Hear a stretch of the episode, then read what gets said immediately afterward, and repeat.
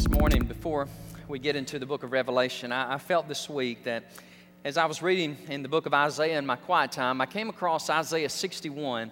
And I want to read a passage of scripture, and I don't know who you are or what your name is, but I believe there's somebody here today that needs to be blessed and encouraged from God's word because you're going through some very difficult times. Maybe it's your health, maybe it's your finances, your job, your marriage.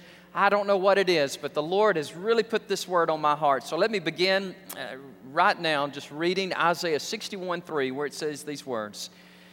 God says that He comes to console those who mourn in Zion, to give them beauty for ashes, the oil of joy for mourning, the garment of praise for the spirit of heaviness, that they may be called trees of righteousness, the planting of the Lord, that He may be glorified. So today, I'm going to go ahead and ask you if you would make this exchange. Would you give God your heaviness and let God give you His peace this morning? And I want to help you do that. In fact, eh, throughout this year, I want to take some moments and just give some words of encouragement and blessing to you because, you know, I know where you are. I know where you live. I know what you're dealing with and the temptations that you face. And when you come to church on Sunday, some of you come a little weary, a little tired. You just need a, you need a boost. You need an encouraging word. And I want to give you that. I, I, want you to receive this. Say, God, take my heaviness, take my depression, take my worry, my anxiety, take my fears. God, I give all that to you. And now in exchange, God, just give me your peace. Give me your joy. Give me your happiness. Give me your delight. And I want you to receive that right now. And if you're watching by live stream, and I know many of you are, God bless you. Thank you for tuning us in. And we hope that you're blessed and encouraged today by what you hear from God's Word. So let me say a word of prayer for you, and then we'll get right into the book of Revelation. Father, we thank you so much for the Word of God. Thank you that it is a, it is a remedy, it is a power, it is a, it is ointment. Lord, it is all that we need to, to live this life, God, that you've called us. Lord, I pray right now, there's somebody, some family Lord, they're struggling. God, they're having a hard time. And I'm going to ask you now to bless them and strengthen them.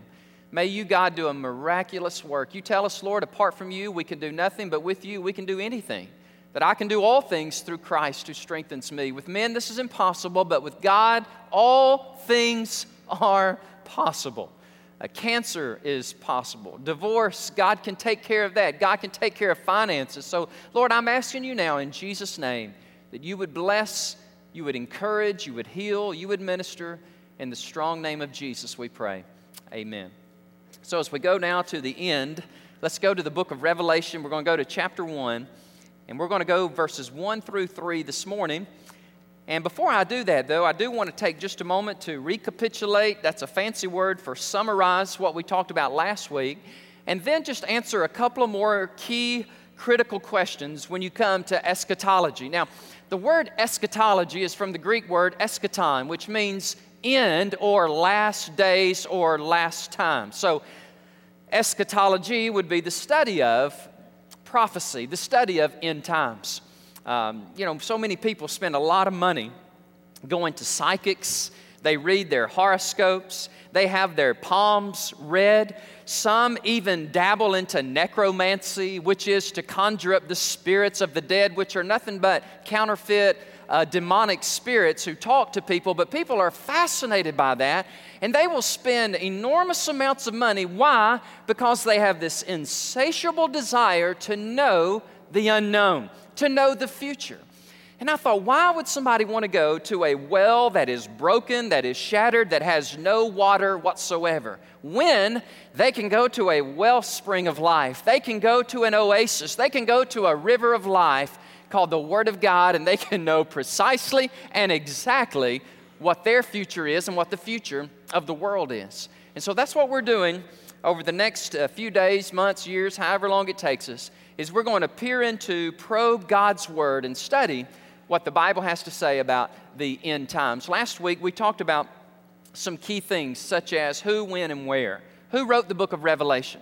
His name is the Apostle John, that disciple that the Bible says that Jesus loved, who laid his head on Jesus' breast. He is the author of the Gospel of John, the author of the three epistles that bear his name, and he is the author, the human author of the Apocalypse, the book of Revelation. When did he write it? Well, there's a lot of debate about when he wrote the book of Revelation. I believe that he wrote it in Domitian's reign. in AD 95. And where did he write it? Most everybody would agree he wrote it from a rock quarry island out in the middle of the Mediterranean Ocean off the coast of Asia Minor. It's a place called Patmos, and it's still there today. It's not a Roman penal colony like it was then, but it is still there. And John received this revelation there on the island of Patmos toward the end of the first century.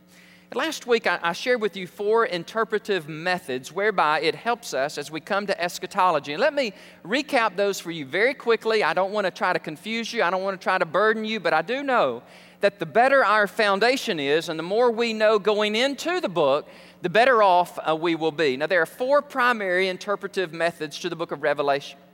The first one is called the preterist. The preterist looks at the book of Revelation as a book of the past that everything that happens in the book of Revelation happened in before AD 100. And that is a very uh, a, a position that looks at fully as fulfilled in the first century.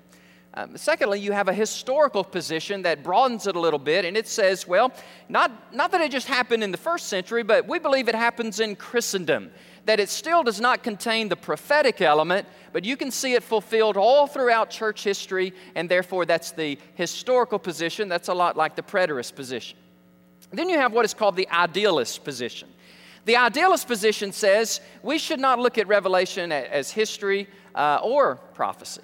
We should look at Revelation as metaphor, as symbolic, as figurative language. Listen to this that captures the classic epic battle of good versus evil. And fourthly and finally, there is the interpretive method that says the book of Revelation is a book about the future, and it's called the futuristic interpretation. That's where I come out. I believe that the book of Revelation, when you get to chapter 4, it's all future that has not happened yet. And then within this framework of interpretation, there are three millennial views. So let me, let me go through those with you just briefly, real quickly. First of all, the postmillennial view says this. Now, post, the prefix post means after, right? Millennium means a, hundred, a thousand years. This belief is that we are going to go through a thousand years of perpetual bliss and peace on earth, and then Jesus Christ will come after those thousand years where God reigns, where there is perpetual peace and joy on planet earth. The second is called the amillennial approach. Whenever you put the alpha privative in front of the root word, it always negates it. For example, if I were to say, um, I am an atheist, that means that I would believe that there is no God. If I was an agnostic with the alpha privative, the A that precedes the gnosis would say that I don't think knowledge is knowable. And when you come to millennial and you put the alpha privative, the A in front of it, that means you believe there is no millennium.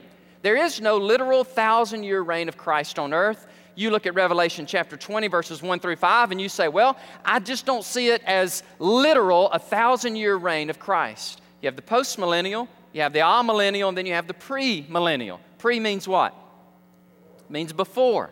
So this viewpoint says Jesus Christ, He will come and He will begin His reign on earth. In all those passages, that we look at in the Old Testament and the New Testament, this, this reign of Christ on earth, which has not happened yet, it will happen, but Christ will first come again. Now, within the premillennial viewpoint, there are a couple of theories. Number one, the historic premillennial position. And it goes something like this the church will go through all the difficult times of Revelation, the Great Tribulation, and then Jesus Christ will come and he will reign a thousand years on planet Earth, and that will usher us into uh, forever, forever.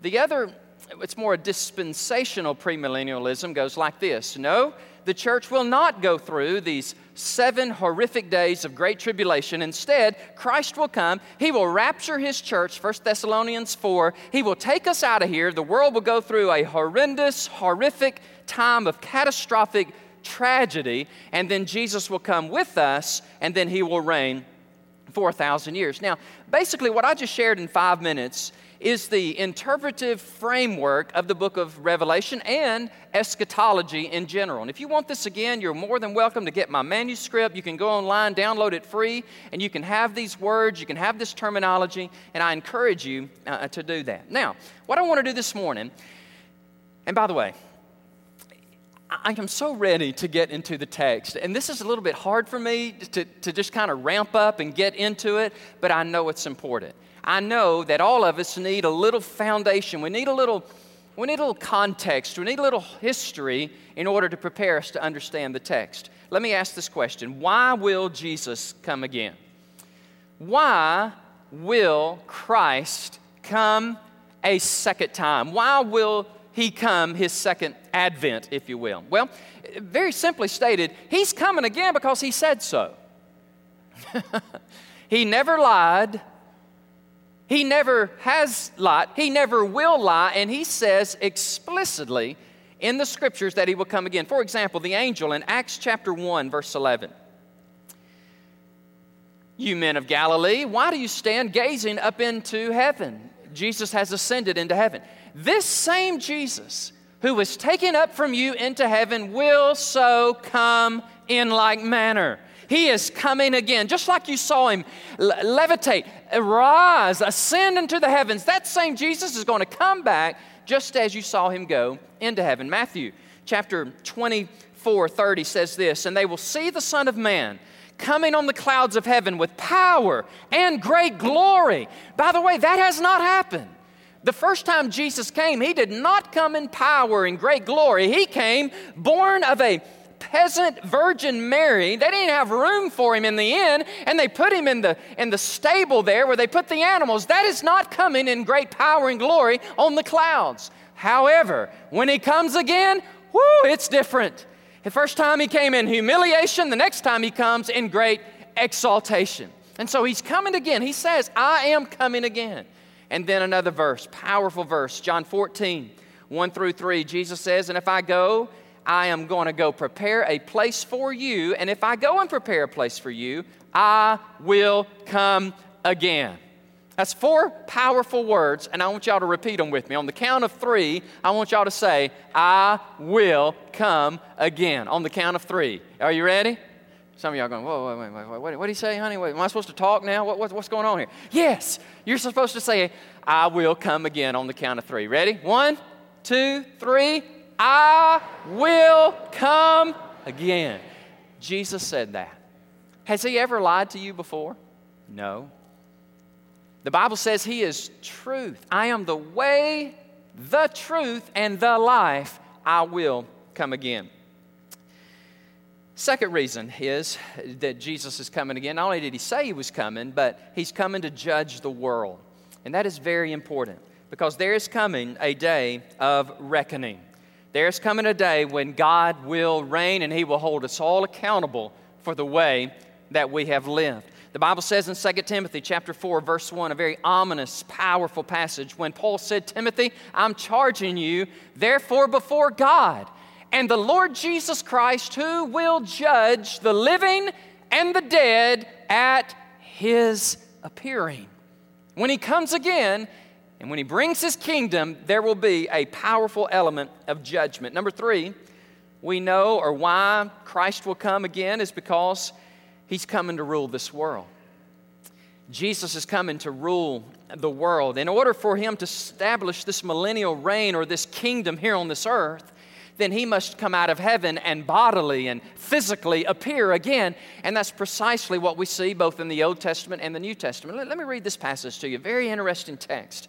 It's the book of Daniel, chapter 7, when it says, I was watching in the night visions, and behold, one like the Son of Man. By the way, Son of Man, 84 times it's used in the New Testament by Jesus. It's his favorite self designation.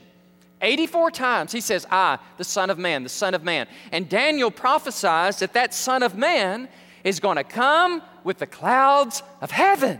By the way, the first time he came, there were no clouds of heaven, or there was no glorious exaltation. No, there was humiliation, there was crucifixion, resurrection, ascension, and then he comes again with exaltation. He came to the Ancient of Days okay? And they brought him near before him. Then to him was given dominion and glory and a kingdom that all peoples, nations, and languages should serve him. His dominion is an everlasting dominion which shall not pass away, and his kingdom the one which shall not be destroyed. Why will Jesus come again? Well, he said he would. He's coming, number two, to judge the world. And number three, he's coming to rule the world. So, B, what will happen when he comes? Or I could ask it this way What events are tied in intrinsically with his coming again, his second advent? What kind of events will transpire? Let, let me give you a couple of these. Number one, it's called the Great Tribulation. The tribulation period is that seven years of horrific, catastrophic, cataclysmic, difficult times on planet Earth. Now, some believe that tribulation has already happened. If you're a preterist, if you're a historical uh, viewpoint, you would believe it's already happened. I disagree. By the way, I agreeably disagree. I'm not mad about it. I'm not angry about it. You see it differently than I do. That's all. You can be wrong if you want to. It's, it's all right. I'm, I'm telling you. You know, I'm just kidding. But I see it as future tense. When you look at Revelation chapter 4 to chapter 19, it is, it is horrendous. It is, it, words fail me. I will have to just preach it to do it justice, and, and we will. So, number one is the great tribulation. Number two, the Antichrist has to appear. There's coming a man who embodies Satan. Uh, he will have a prophet who will support him in all that he does. He will be empowered by none other than Lucifer himself, and he is known as the beast.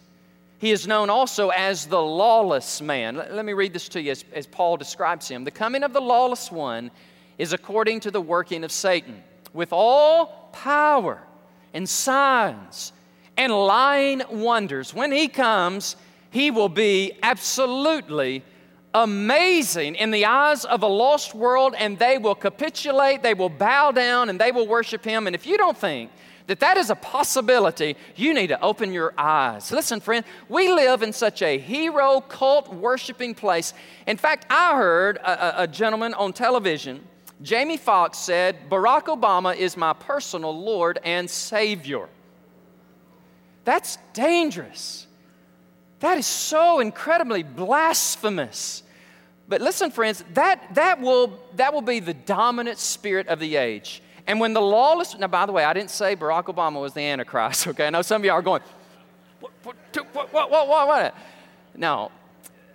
But the Antichrist is coming, and he will be very charismatic. He will be very persuasive. The first three and a half years of the tribulation, he will gain momentum. And then at that moment that he breaks that treaty with national Israel, he's going to be worshiped. And if you don't worship him and take the mark of the beast, then you're going to be killed. You're going to, you, he's going to take your life. All of that has to happen in the end times when, when Jesus comes. I mentioned that he's called the lawless one. Revelation 13 says he is the beast. Daniel chapter 7 calls him the beast. Number three, what other events will have to happen? Uh, that are going to tie into eschatology in time. You have the Great Tribulation, you have the Antichrist who comes, you have the millennium. Now, the millennium is that thousand year reign of Christ here on this earth if you are a premillennial. If you believe that Christ will come, set up his kingdom, then the millennium is a very, very important thing. Now, right before the millennium, you have in Revelation 19, you have what is called the battle of all battles. The battle of, it starts with an A. Anybody? The battle of Armageddon, where the devil gets his, his people and his host, and they come together in one mighty crescendo to do, to do battle against Jesus Christ and he comes down, he speaks one word, and it's over. I mean, it's, it's really unfair fight. I mean, the devil thinks he's got something on Jesus. Jesus just comes, says the word. And remember Martin Luther's hymn, One little word shall fail him, a mighty fortress is our God. So, this is just some history. This is just some background, some context of what is going to happen. And who knows? We could see some of these happen in our own lifetime. We could be the terminal generation. We could be that generation that sees Christ lifted up in the air and we go and be with him and the tribulation period starts. The last thing I want to share with you before I get into the text is how now shall we live in light of these truths? How should we live in light of the fact that there is a cosmic epic battle of good versus evil, the Lord of the Rings? Uh, it, it, it, just captures this, uh, the Chronicles of Narnia, Star Wars, all of these mega blockbuster movies, they, they're so wise because they capture that epic battle of good versus evil. And we know that evil wins for a long time. And evil is winning now in many quarters of this world. I get that, all right? But I'm telling you, one grand, glorious, great day, that's all going to change. And Jesus Christ will come, He will reign, and He will reign forever. And you, uh, if you're with Him and you know Him, you're going to be blessed. But if you don't know Him, you're going to be deceived, you're going to worship the Antichrist, and you'll end up in hell, okay? So I'm just trying to be real with you, trying to be honest with you, and give you uh, this warning. So, how should we live? Number one, let us live expectantly. Let us live with this alacrity, this eagerness, this hopefulness. Uh, let me read this verse out of the Gospel of Mark. Jesus said, Take heed, watch and pray. Now, this is Christ speaking. You do not know when the time is. Okay? You don't know when it is, so let us live with eagerness and this spirit of expectancy that, Lord, any moment, any time, you could come. Chuck Swindoll, he's a great pastor. He's pastoring up in the Dallas Fort Worth area now. He's in his 70s. Him and his wife, I think they still ride their Harley Davidsons around the country. I mean, fascinating, wonderful man, Bible teacher. He says, when I was a young man, before, I think this was before he served in the Marine Corps, but he took a job in a, in, in a local business where they uh, they prepared timber and, and, wood for furniture, and it was a back-breaking job. And for four and a half years, he worked in that industry, and there was a man there by the name of George. And he says George was quite a man. He was always talking about Jesus, and he was always singing about the Lord, and he was always talking about the second coming of Christ. By the way, let me ask you a question. Do y'all know any Georges? You know, in another generation, if I was preaching, most all of you would have shot your hands up and said, I know that guy. I work with that guy. We don't have those people hardly anymore. Hey, how about this? Why don't we become those people? Why don't we become those Jesus people? Why don't we become the people who are singing about the Lord? Why don't we become the Georges who are always talking about Christ and inviting people to Christ and, and looking forward to Him coming again? I'm sorry, there's a little sermonette within the sermon. Let, let me move out of that and get back to what I was to George. So Chuck Swindoll and, and George, he said, you know, we would work so hard, the shavings would just pile up under this equipment, and, and he would have to sweep it out. And, and come Friday, about 5 o'clock, we would be absolutely exhausted. And one Friday, Chuck Swindoll said, George, are you, are you ready to get off work? And are you going to take a few minutes and go get cleaned up? And let's, let's go out and have a good time. And George says, Man, I'm ready. He says, You're not ready. Look at you. You're filthy. He says, No, Chuck, I am so prepared, you can't even believe how prepared I am. And Chuck Swindoll thought he was kidding with him. He says, Come on now, George. It's going to take you at least 10 minutes. I'm going to go and I'm going to wash up and get ready to go out and we're going to eat and have a good time. And all of a sudden, George, he reaches up into his coveralls and he pulls down the zipper and he steps out and he, Chuck Swindoll's eyes got that bigger, and he goes, My land. He said, I'd never seen the cleanest, most, it looked like they had just been pressed. I mean, they were spotless, clean clothes on him. And George says, I told you I was ready, just like I'm ready when Jesus comes again. Oh, man, I like that guy. I want, I want to be that guy. I want to live with that spirit of expectancy and alacrity and eagerness and readiness. Hey, let me, you, let me tell you this very important. The only way the best way to be prepared is to always be prepared. Always be ready. Don't want to be in a compromising position. Always be ready, looking for that great day. Number one, expectantly. Number two, lovingly. You say, lovingly? Yes, love. Paul ties in agape love with the second advent of Christ in 1 Thessalonians 3 in a beautiful way. Let me read it to you. Now, may the Lord make you increase and abound in what? Help me. In love to one another, he's talking to the church, and to everybody, just as we do to you, so that he may establish your hearts, here it is, blameless in holiness before our God and Father at the parousia, at the coming, the coming. He's coming again at the coming of our Lord Jesus Christ with all of his saints. In the meantime, let us love one another. Let us encourage one another. Let us live in love in expectancy when he comes. Number three, let us live obediently. 1 Corinthians 11 26, Paul says, You, you eat this bread, you, you drink this cup, you proclaim the Lord's death until he comes. You see that? Do you see the correlation between obedience, ob- observing the Lord's Supper, and looking for the blessed, glorious return of Christ? And then another aspect of obedience is Hebrews 10 25. Hebrews 10 25, can I translate it with you very quickly for the sake of time? Go to church. That's what it says. It says, go to church. Wouldn't that be cool if Jesus came back on a Sunday and we're all in church? Would that not just be amazing? And some of y'all going, yeah, makes me want to come to church. Yeah. And that's why Paul or whoever wrote Hebrews, they're motivating us. They're saying, be together, be on the Lord's day in the Lord's house. Maybe just that day he will come. And so let's encourage one another. Let's exhort one another. So let's let's do it obediently. Number four is godly. 2 Peter 3:14. As I read this on the screen, notice this prepositional phrase, to be found by him. Therefore, beloved, looking forward to these things, be diligent to be found by him in peace, without spot, and blameless. The context there is to be found by him when he comes, and you're in peace, you're without spot, and you're blameless. A number of years ago, we lived in another state, and our children were younger, much younger. Um, one particular afternoon, I, Ashley was she was taking a shower, and I was coming home, and Hannah was in the house, and uh, she turned on the MTV as a young child, and she was watching MTV. And, um, and this is what she told me. She said, Dad, I felt like the devil was asking me to watch that program. And so I turned it off because what if Jesus came and I was watching that program? That's, that's pretty good wait a minute, Brother Dan, you go, now you're going to meddling. Because you, you, you, are, you, are, you, are you saying that I, I, maybe as a Christian I shouldn't be doing certain things or watching certain things because Jesus just might come? I just want y'all to know something. That keeps me out of a lot of trouble. Because I want, Gilbert, listen, I want when he comes, I want to be right. I want to be found pleasing Him and honoring Him. Not that my salvation is dependent on that's already been settled. I love Him so much. When He comes again, I want Him to find me being faithful, okay? And being obedient and, and with that spirit of anticipation and, and joy and godliness. Number five, patiently.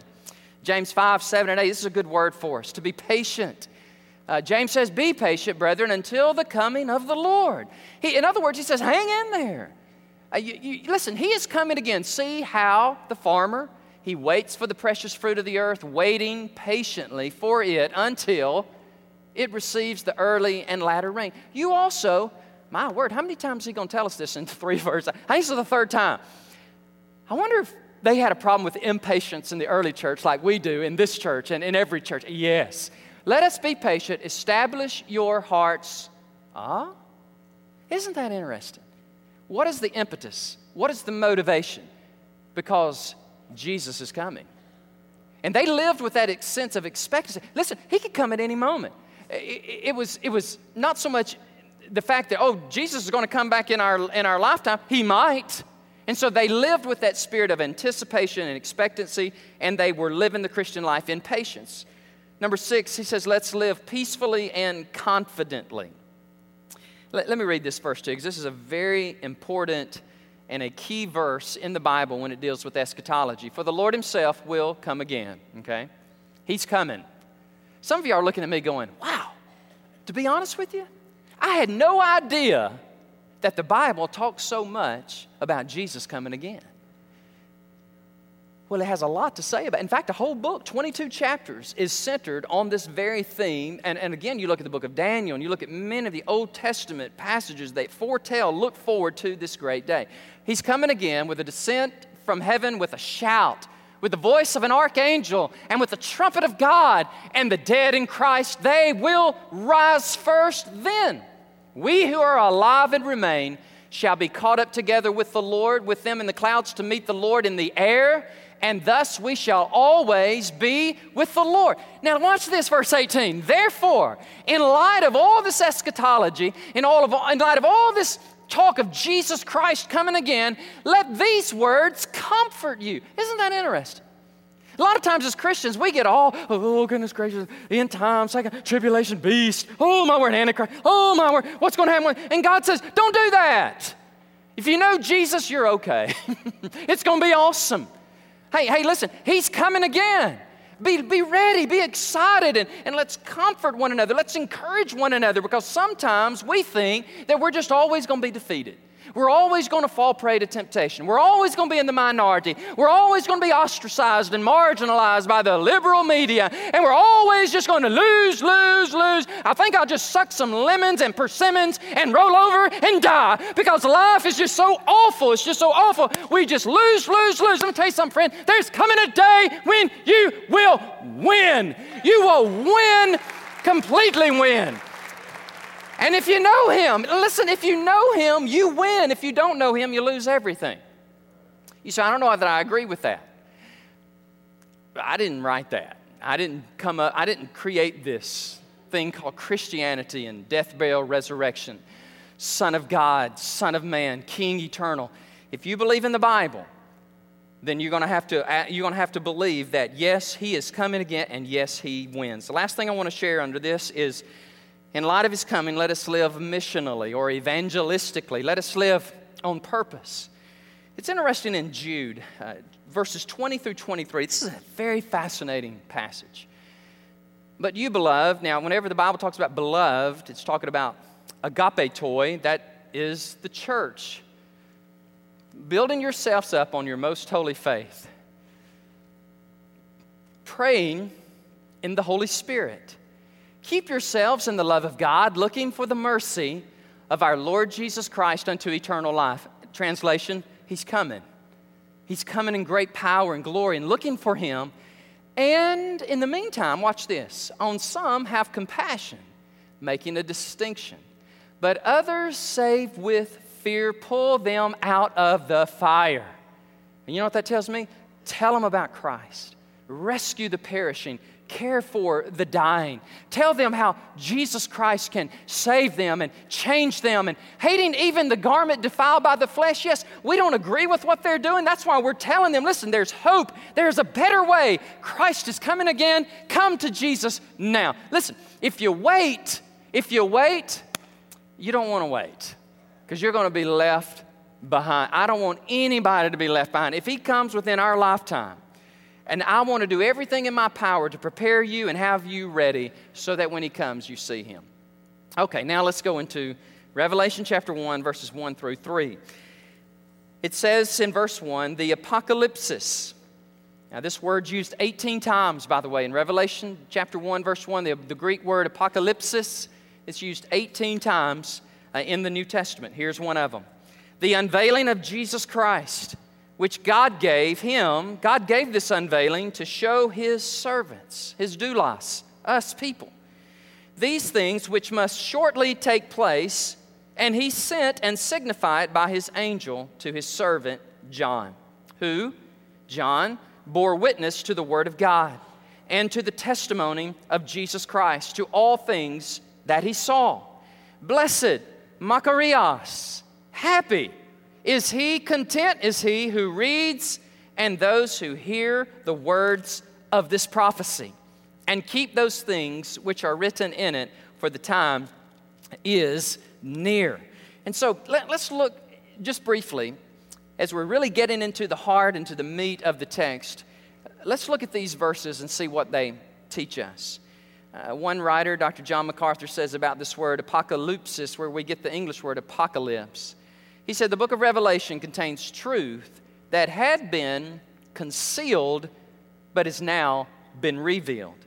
Though it nowhere directly quotes the Old Testament, 278 of its 404 verses refer or allude to Old Testament prophetic truth. And it amplifies what was only initially suggested in the Old Testament. End of quote. In other words, when you come and study the revelation of Christ, and you begin to peel back and unpack this unveiling, this uncovering, this revelation of Jesus, John is going to make 278 references to the first 30 plus books of canonical scripture in the Old Testament, 39 books in the Old Testament. Many of his verses, he's going to refer back to the Old Testament. So, one of the blessings that I get as a pastor preaching on the book of Revelation, I get to study with you a lot of the Old Testament. And some of you say, Well, I'm not very up on the Old Testament. I want to help you with that. I want to help you get up to speed on the Old Testament because it will help you understanding uh, the New. He says in this grand book, the Lord Jesus will be revealed. He will be unveiled, and the future of the world will be exposed to us, and we'll have the privilege of reading. And I'm just going to go ahead and tell y'all something. When we get into this, you're going to be absolutely shocked and amazed with the terminology used 2,000 years ago, and you're going to say, I, I, just, I just saw that on CNN this week. Or they just made reference to that very, and, I'm telling you, you're going to be, you're going to be absolutely fascinated with the correlation between the prophetic word in Revelation and our current day. John says, I'm a doulos. I love that. He said, I am a servant of God. A servant, a doulos in this context, was someone who was a slave to his master, and yet he had freedom if he wanted it. If he wanted to break away from his master, he could, but he chooses not to. He chooses to stay under the rule, under the authority of his master. And John says in verse 1, he says, Which these things must take place. I am the servant, I am one of his servants. Now, what about this part here where it says, These things are going to take place shortly? Now, I do not believe that John James or Peter or Paul, when they said, Listen, they, we're in the last hour, Jesus is coming, He's coming, I don't interpret them at all as being in error. I interpret them as being in urgency, this sense of imminence that He could come at any time. The Greek word entaki is translated shortly here, but in Romans 16 20, Paul says these words He says, The God of peace will crush Satan under your feet shortly. Entaki can be translated certainly. And it is a very viable translation. If you were to say, and these things will surely or certainly take place, or Satan will certainly or surely be crushed under uh, your, your feet. And then it's interesting in, in, in verse, uh, that's verse 1. Verse 2, it just talks about he's bearing witness to the word of God. John is a faithful servant. He's given testimony of Christ to all that he saw. And it's so amazing because I imagine John's going, wow, I'm seeing some things I have no, absolutely no earthly idea. What is that? I think it's very, very understandable in the 21st century, some of the things John saw. And, and it, it's couched in these metaphors and figures. They didn't have tanks and atomic bombs in the first century, but we do today. And I think you'll find it very fascinating how that could be what he saw, what he referred to. The word blessed there, makarios, is what Jesus said in the uh, Beatitudes. Blessed is the poor in spirit, for, uh, for they shall see God. Blessed are, blessed, blessed, all those blessed. Here it is again. Blessed is he who reads. Now, watch this. He who reads is in the singular. And blessed are those who hear the words of this prophecy and keep those things which are written in it. Now, in the first century, here's what they would do not everybody had a copy of the Word of God. Obviously, they didn't have a copy of the Old Testament, and the New Testament was being written. So, what they would do is they would take, for example, this, this letter from John, and they would give it to the church at Ephesus, to the church at Thyatira, and they would pass it along, or perhaps the pastor or the church at whole, as a whole, would have a copy. Can you imagine coming to church and I'm the only one who has a copy of the Bible, and you're just thirsty and hungry for the scriptures. And so many people believe that it's in the singular when it says, and when he reads, talking about the pastor or the, the, the, leader in the church, and the plural, those who hear and those who keep it, are the congregation because they didn't have a copy of the Bible like we so commonly have uh, today.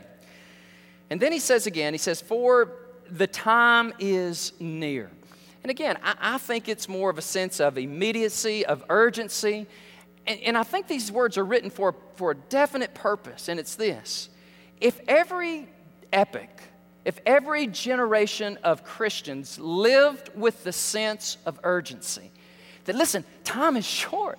I mean, he, he is coming. Listen, the time is near. Think about that.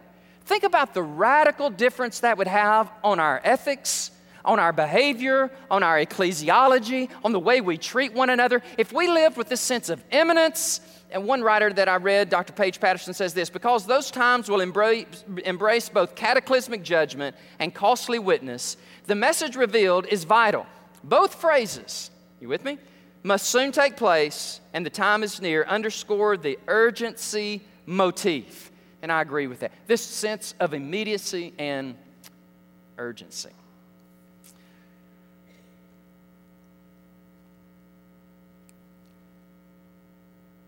Do you live with that? Do you believe this? That at any moment, God would come? Would He find us faithful? Would He find us compromised? Would He find you sleeping with somebody that's not your wife? Would He find you, ma'am, with somebody that's not your husband? Would He find you looking at pornographic material? Statistics say there's as many as 70% of the men in this room are looking at pornographic material. Now, that survey is done among Christians. I mean, really, it, if you're watching that and he, and he came, he came, I would, I would just feel so, I would just feel devastated like, Christ, I'm so sorry. I know I shouldn't be doing that. I shouldn't be flirting around with this lady. I, I know I shouldn't be doing this and doing that. Listen, guys, I, I don't want you to hear me as a legalist. As, you better watch it. You know, no, I'm just, I'm just talking about this is real stuff. And when he comes, I want to be faithful. There's a man by the name of Harry Truman, not the president, by the way, another Harry Truman. He lived in um, Washington near Mount St. Helens.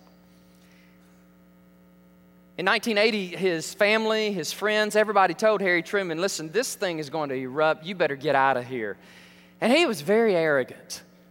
He said, I have a quote in my study here. He says something like this He goes, I know this mountain better than anybody, that mountain's not going to blow up on me because it just won't do it because I'm Harry Truman. And they're like, You're a nut. You need to get out of here. When this thing blows, it's going to incinerate you, it's going to vaporize you. He said, Leave me alone. Sure enough, May 18, 1980, 831, a 5.1 Richter scale earthquake was the tipping point, and that bubble burst. I mean, that bulging mountain burst, and it was horrific. Many, many of you remember, many of you were alive in 1980. Let, let me remind you, when it went off, here, here was the result. The force was equivalent to 30,000 atomic bombs. The blast leveled 150 square miles of forest in 15 minutes, destroying 4 billion, 4 billion board of feet timber that could have built 300,000 homes. Ash column rose 15 miles in the atmosphere. Temperatures went up to 660 degrees Fahrenheit. I mean, in, within a matter of, of moments and minutes. 1985, I was there. I, I was preaching as a 19 year old college student, I was preaching from Seattle, Washington to Klamath Falls, California for 10 weeks, having a time of my life, just loving it.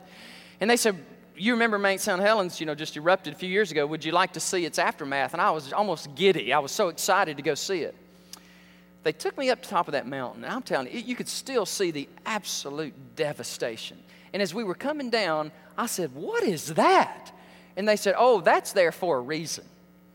They had taken an old car, and after it was just gutted and crumbled up in a ball, they took it and put it in a fenced, corned off uh, area so visitors and tourists could see. If you really don't believe it, then look at this. This is what happened. So, Harry Truman, this guy's something. He has 16 cats, 38 bottles of bourbon, and a pink Cadillac. I'm Harry Truman. It's not going to happen. It's just not going to happen.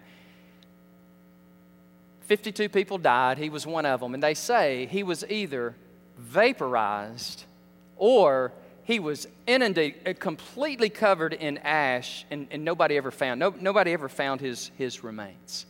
All because of pride and arrogance and saying, listen, I know more than you do. I'm smarter than you. That thing's never blown up before. It's not going to blow again. It's kind of like in the flood when Noah's like, Yeah, we're, we're building this ark. And people are like, Man, it ain't even rained. What do you mean? A deluge, a flood? Ah, it's a bunch of poppycock. Man, I don't want to hear that. And listen, you may be here today and you may have this human, Harry Truman esque spirit about you. No, I'm not worried about that. I'm not worried about that. That's just your viewpoint. Well, what if I'm right? More than that, what if, what if the Bible's right? And Jesus really does come again. Hey, listen, let me ask you this. What have you got to lose? And I'm almost done. And I'm going to get I'm going to get on you just a little bit, okay? I'm going to step on your toes, and some of you are going to be a little upset with this, but let me think if I should do it or not. Yeah, I should do it. So let me, let me say it. What have you got to lose? An illicit affair, some pornography, some drunkenness. What, what else? I mean, really, I mean, well, that's so important to me. You say, that's so important to me. Is that worth missing heaven over? So you have a choice, and I have a choice. I can say, God, take that life and take my junk and take it all, and I don't want to do that anymore. I want to serve you. I want to walk with you. And Lord, I know I'm not going to be perfect. I know I'm going to have difficulties. I know I'm going to have temptation. I know I'm, I'm still going to mess up. God knows all that. But here's the deal just say, God, help me. I walk away from that. I want to walk with you. I want to live for you. Look, look what you give up, and look what you get. My word. You lose a little bit of sensual, sexual pleasure and you gain eternal life with God in heaven. Hallelujah. What, what a bargain, what a deal. I'm going to ask you to bow your heads with me close your eyes, and we're going to have a time of invitation. And then we're going to sing some songs. It's going to be a beautiful time. And then we're going to go out of here and just live for the Lord and walk with the Lord. But with your heads are bowed and your eyes are closed, I'm, I'm telling you, friend, I am here because out of a genuine state of compassion and, and I truly believe what I have been saying. And I truly believe that the Bible is unequivocal, that it's very clear, it's not ambiguous, it's not hard to understand, that He will come, He will judge you either with Him or you're against Him. And so I want to invite you today, if you're Harry Truman and you doubt and you're proud and you're arrogant, and you're like, I don't believe that stuff, I don't want to hear that stuff, then I'm going to ask you right now, while you still have time, to humble yourself under the mighty hand of God. And I want to help you. you. You could just pray something like this Say, Dear God in heaven, I am a sinner. You know it. I know it. And everybody that knows me knows it. And God, I want you to help me. I mean, really, you could pray to Him right now, this very prayer God, I want you to help me. Please forgive me of my sins. With your precious blood that you shed at the cross, would you wash my spirit, wash my soul clean? Take all of my nasty, dastardly deeds, wash them away. God, I want to be cleansed. I want to be forgiven. And now I want to live for you in Jesus' name. That's what you can pray.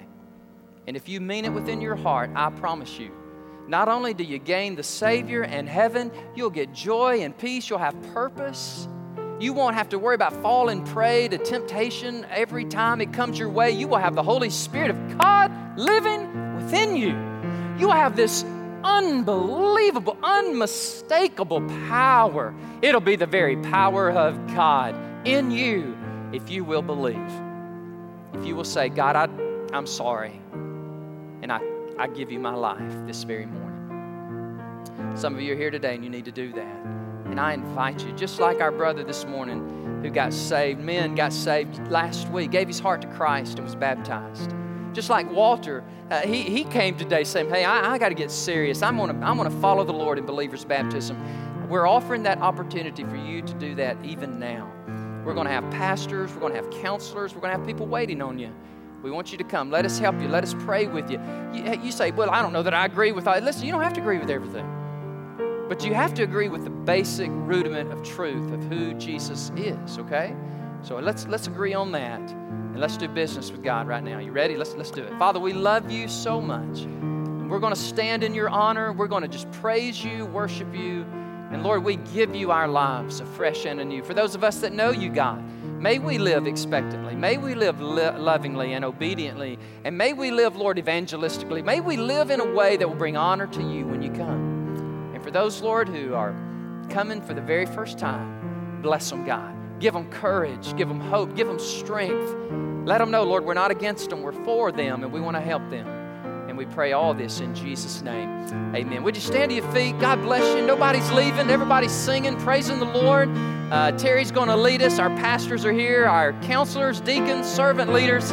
Man, let us pray with you. Let us encourage you even now as we sing. God bless you.